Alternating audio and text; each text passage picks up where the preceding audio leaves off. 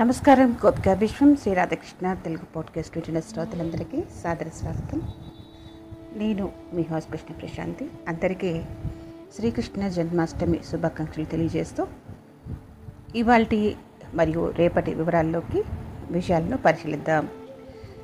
పద్దెనిమిది ఆగస్టు రెండు వేల ఇరవై రెండు గురువారం శ్రీ శుభకృత్ నామ సంవత్సరం దక్షిణాయనం వర్ష ఋతువు శ్రావణ మాస బహుళపక్ష సప్తమి తిథి రాత్రి తొమ్మిది గంటల ఇరవై నిమిషముల వరకు ఉంటుంది. తదుపరి అష్టమి తిథి.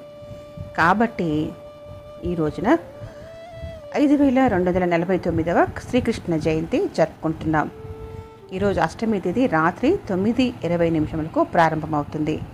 కాబట్టి ఈరోజు స్మార్త మధ్య సంప్రదాయాల ప్రకారం శ్రీకృష్ణ జన్మాష్టమి గోకులాష్టమిగా పండుగను జరుపుకుంటాం.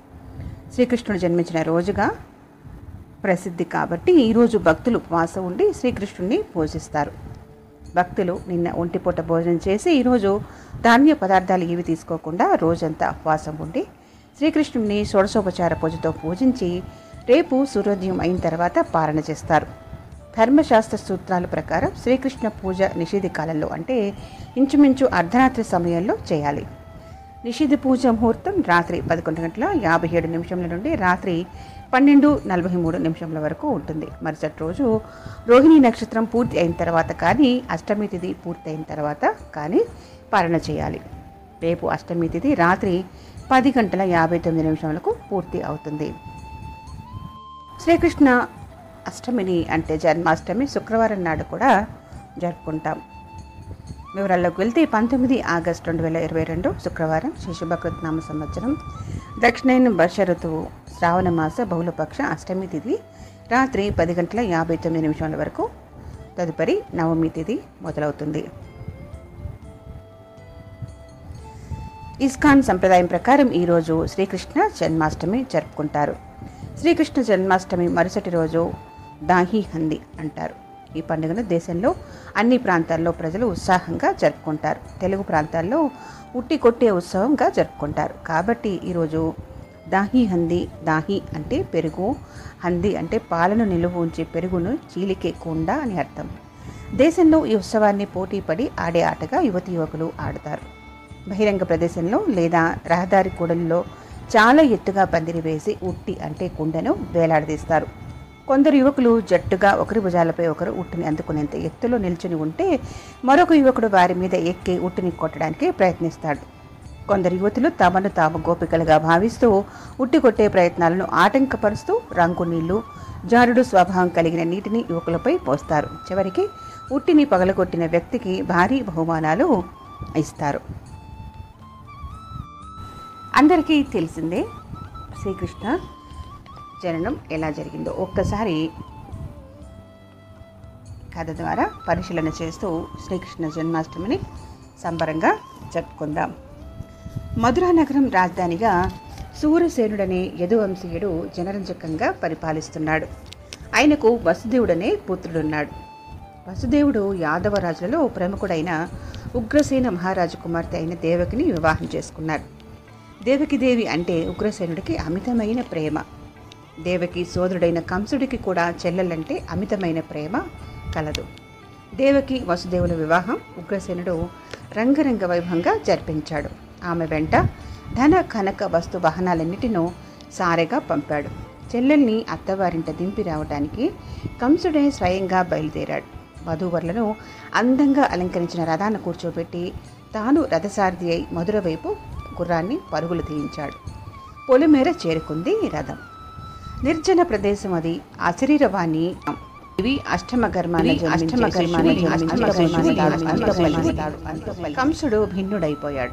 కళ్ళు ఎర్రమారాయి ఉగ్రరూపం దాల్చాడు. సరున కత్తి లాగి దేవకి దేవి శిరస్సు ఖండించడానికి ప్రయత్నించాడు. వసుదేవుడు అడ్డుపడ్డాడు. బావా అష్టమ గర్భాన జన్మించే పుత్రుడి వల్ల కదా నీకు మరణకండం? దేవికి గర్భాన పుట్టే వారందరినీ నీకు అప్పగిస్తాను. కనికరించు. నీ చెల్లెల్ని చంపకు అంటూ ప్రాధేయపడ్డాడు. కంసుడు శాంతించాడు. రథాలను వెనక్కి తెప్పించాడు. దేవికి వసుదేవులను ఖైదు చేయించాడు. ఉగ్రసేనుడి నుండి రాజ్యాన్ని సొంతం చేసుకున్నాడు. కంసుడి పాలన ఆరంభమైంది. ఆరుసార్లు గర్భం దాల్చింది దేవకి. పుట్టిన బిడ్డను పుట్టినట్లే తీసుకుపోయి కంసుడి చేతిలో పెట్టి వచ్చేవాడు వసుదేవుడు. అతడు పెట్టకపోయినా కంసుడు ఏర్పాటు చేసిన కావలి వాళ్ళు బిడ్డ పుట్టగానే ఆ కబురు కంసుడికి అందించేవారు. ఉన్నవాడు ఉన్నట్లుగా ఊడిపడేవాడు. పొత్తిళ్ళలో బిడ్డను కత్తికి ఎరవేసి చంపేసేవాడు. అలా ఆరుసార్లు శిశు హత్య పాతకాన్ని మూటగట్టుకున్నాడు కంసుడు. ఏడవసారి గర్భం దాల్చింది దేవకీదేవి. శ్రీమన్నారాయణుడు యోగమాయ ద్వారా ఆ గర్భాన్ని రక్షించి వసుదేవుని భార్యలలో ఒక భార్య అయిన రోహిణి గర్భాన ఆ శిశువుని నిక్షిప్తం చేశాడు. రోహిణి నందవజ్రంలో రహస్యంగా కాలం గడుపుతోంది. కంసుడి కంట పడకూడదని ఆమె అక్కడకు చేరింది. ఏడవ మారు దేవకి గర్భం పోయిందనుకున్నారు అందరూ. కానీ నందవజ్రంలో శిశువు పుట్టాడు. అతడే బలరాముడు. ఇక సాక్షాత్తు నారాయణ స్వరూపమైన శ్రీకృష్ణ జన్మం ఎలా జరిగిందో తెలుసుకుందాం. ఎనిమిదవ మారు దేవకీ దేవి గర్భం ధరించింది. అశరీరవాణి కంసునికి చెప్పింది ఎనిమిదవసారి దేవకి గర్భాన జన్మించే శిశువే కంసుణ్ణి వధిస్తాడని. అందుకే దేవకి గర్భవతి అయ్యింది మొదలు కంటి మీద కొనుకు లేకుండా పోయింది. మనశ్శాంతిని కోల్పోయాడు. ఏ పని చేస్తున్నా కంసుడికి శ్రీమన్నారాయణుడే కళ్ళ ముందు చిరునవ్వులు చిందేస్తూ కనిపిస్తుండేసరికి ద్వేషంతో రగిలిపోసాగాడు. దేవకి దేవికి నెలలు నిండాయి. బ్రహ్మాది దేవతలు కారాగారంలో దేవకి గర్భస్థుడై ఉన్న శ్రీ మహావిష్ణువు దగ్గరికి వచ్చి ఆయనను పరిపరి విధాల ప్రార్థించి దేవకిని ఆశీర్వదించి తిరిగి దేవలోకం వెళ్ళిపోయారు. సకల దేవతలు అంశలు అప్పటికీ భూలోకంలో జన్మించి శ్రీ మహావిష్ణువు రాక కోసం ఎదురు చూస్తున్నారు శ్రావణ బహుళ అష్టమి తిథి రోహిణి నక్షత్రమందు శ్రీ మహావిష్ణువు దేవకి క్షేత్రజుడిగా మానవ అవతారం ధరించాడు ఇక వ్రేపల్ల ఎలా చేరాడో చూద్దాం. బిడ్డను ప్రసవించి ఓసారి చూసి మైకంలోకి జారుకుంది దేవకి. వాసుదేవుడు బిడ్డను చూశాడు. ఉమ్మడి పండులా ఉన్నాడు. దివ్య తేజస్సుతో వెలిగిపోతున్నాడు. దేహం నీళ్ళ వర్ణంతో మెరిసిపోతోంది. అది అర్ధరాత్రి సమయం. తెల్లవారితే బిడ్డను కంసునికి అప్పగించాలి. ఇక్కడ దేవకి ప్రసవించిన వేళకే అక్కడ వ్రేల్పల్లెలో దైవ సంకల్పంతో యోగమాయ యశోద గర్భాన ఆడ శిశువుగా జన్మించింది. వసుదేవుడు దేవకి నందుడిని ఒక బుట్టలో పెట్టుకుని కారాగారంలో నుండి బయటపడి వడివడిగా మహానది ఒడ్డుకు చేరుకున్నాడు. ఆ నది దాటితే కానీ రేపల్లె రాదు. దాటటానికి పడవ లేదు కదా. అక్కడ కనీసం ఒక తెప్పై అయినా లేదు. వసుదేవుని నెత్తిన ఉన్న శిశువు సాక్షాత్తు శ్రీ మహావిష్ణువేనని గ్రహించింది మహానది. తలను వంచింది. తన ప్రవాహ ఉధృతాన్ని తగ్గించుకొని రెండుగా చీలి వసుదేవుడు తనని దాటటానికి బాటను ఇచ్చింది. వసుదేవుడు ఎంతో ఆనందంగా ఆ మహానదిని దాటి రేపల్లెలోని నందుని ఇంటికి చేరి తను తెచ్చిన శిశువుని యశోద పక్కన ఉంచి ఆమె కన్న ఆడ శిశువుని తీసుకుని గుట్టు చప్పుడు కాకుండా తెల్లవారి సరికల్లా కారాగారం చేరుకుని దేవకి పక్కన ఉంచాడు. శ్రీమన్నారాయణ సంకల్పం వల్ల దేవకీ పుత్రుడు క్షేమంగా వ్రేపల్ల చేరాడు. యోగమాయ దేవకీదేవి పొత్తిలలోకి చేరింది. ఇక తెల్లవారింది. దేవకీదేవి ప్రసవించిన విషయం కావలి వాళ్ళు కంసుడికి చేరవేశారు. కంసుడు వస్తూనే బిడ్డ ఎక్కడ అంటూ దేవకి వసుదేవులను గద్దిస్తూ అడిగాడు. పొత్తిళ్ళలో పసిపాపను కంసుడి ముందు పెట్టాడు వసుదేవుడు. దేవకి బోరు బోరున విలపిస్తూ అన్నా నీకు నా అష్టమ గర్భాన పుట్టిన పుత్రుడి వల్ల కదా మరణదండం? నాకు పుట్టింది మగ శిశువు కాదు ఆడ శిశువు. వదిలేయి అంటూ ప్రాధాయపడింది. కంసుడు క్రూరంగా నవ్వి ఏం ఆడ శిశువు వల్ల మరణం రాకూడదా? అంటూ ఆ శిశువుని చేతుల్లోకి తీసుకుని నేలకేసి కొట్టాడు.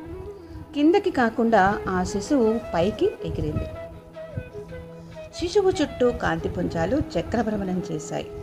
ఆ మాయకు కంసుడు ఆశ్చర్యపోయాడు. ఆ శిశువు నవ్వుతూ కంస నీకు అంత్యకాలం సమీపిస్తున్నది.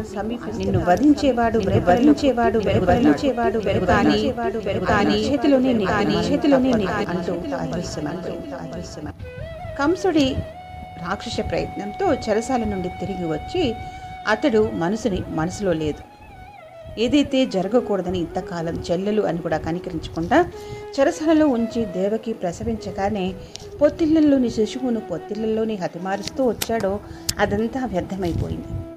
రేపల్లిలో పుట్టిన వాడెవ్వడో ఎలా తెలుసుకోవడో మంత్రులను హితులను వీరులను అందరినీ పిలిపించాడు. యోగమాయ సందేశాన్ని వారికి చెప్పాడు. మంత్రులు కంసుడికి ధైర్యం చెప్తూ కంసరాజ చింతించకు రేపల్లే కాదు రాజ్యం మొత్తం గాలిద్దాం. పసిపిల్లలను సంహరిద్దాం. గర్భవతులను లేకుండా చేద్దాం. అడ్డుపడిన వారిని కత్తికి బలి ఇద్దాం శత్రువు అన్నవాడిని తుదముట్టేద్దాం అన్నారు. సరేనన్నాడు కంసుడు.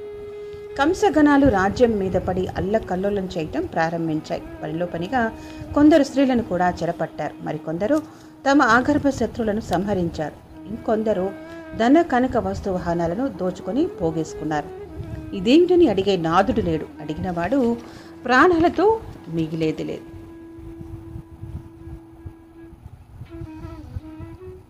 అప్పటి వరకు ఎన్ని రకాల లీలలు ప్రదర్శిస్తున్న చిన్ని కృష్ణుడు పూతన రాకతో ఏడుపు అందుకున్నాడు. చిన్ని కృష్ణుడు ఏడుపు రాగం ఆపితేగా పూతన ఉయ్యాలలో నుండి బాలకృష్ణుడిని అందుకుంటుంది అంతే మంత్రం వేసినట్లు టక్కున ఏడుపుని ఆపేస్తాడు. యశోద ఆనందించి పేరంటం అయ్యేంత వరకు కాస్తంత బిడ్డని జాగ్రత్తగా చూడమని పూతనికి అప్పగించి పేరంటాళ్ళకు పసుపు గంధం రాసి బొట్టు పెట్టి తాంబూలం ఇచ్చే హడావిలో పడిపోతుంది. కొంతసేపు పోతన కృష్ణుని ముద్దు చేసి ఎవరూ తనని గమనించట్లేదని గ్రహించి చప్పున పక్కనున్న గదిలోకి దూరి కృష్ణుణ్ణి నోటికి తన చనువును అందిస్తుంది. ఆ చనుమనలోనే కాళ్ళకూట విషం ఉంటుంది. పసివాడి పెదవులకు తాకిన మరుక్షణం మరణించి తీరవలసిందే. కానీ బాలకృష్ణుడు శ్రీ మహావిష్ణువు అంశ. కాబట్టి చనుమొనను ఆత్రంగా అందుకుని పాలు తాగుతున్నట్లు నటిస్తూనే ఆ రాక్షస జీవాన్ని లాగిపారేశాడు పెద్ద పెట్టున అరుస్తూ కుప్ప కూలిపోతుంది. ప్రాణంతో పాటు దాని శక్తులు పోయి నిజరూపం వచ్చేసింది. పూతన అరుపులు విని అందరూ ఒక్క పరుగున వచ్చారు. భయంకరమైన ఆ రాక్షసి శరీరం మీద కేరింతలు కొడుతున్న కృష్ణుణ్ణి అమాంతం పోయి అందుకుని గుండెలకు హత్తుకుంటుంది యశోద. ఏం జరిగిందో అర్థం కాలేదు వారెవరికి. మగవారంతా కలిసి ఆ రాక్షస శరీరాన్ని ఈడ్చుకుపోయి దహనం చేశారు. శ్రీమన్నారాయణుడే స్వయంగా పోతన జీవం హరించటం వలన పాప ప్రక్షాళనం కలిగి ఆ రాక్షసికి వైకుంఠ ప్రాప్తి సంప్రాప్తిచ్చింది. ఈ విధంగా బాలకృష్ణుడి లీలలు ఎన్నో మరెన్నెన్నో. గోకులంలో నంద యశోదాపుత్రునిగా శ్రీకృష్ణుడు పెరగసాగుతూ అతని తోడు బలరాముడు ఇద్దరు తోటి పిల్లలతో చేరి ఆటపాటలతో ఆనందిస్తూ ఉండేవారు. బాలకృష్ణుని లీలలు స్మరిస్తూ శ్రీకృష్ణుని నామాన్ని మరందరం ఈరోజు జపించు ఉందాం. శ్రీకృష్ణ పరబ్రహ్మణే నమ. సర్వం శ్రీకృష్ణార్పణమస్తు. నమస్కారం. సెలవు.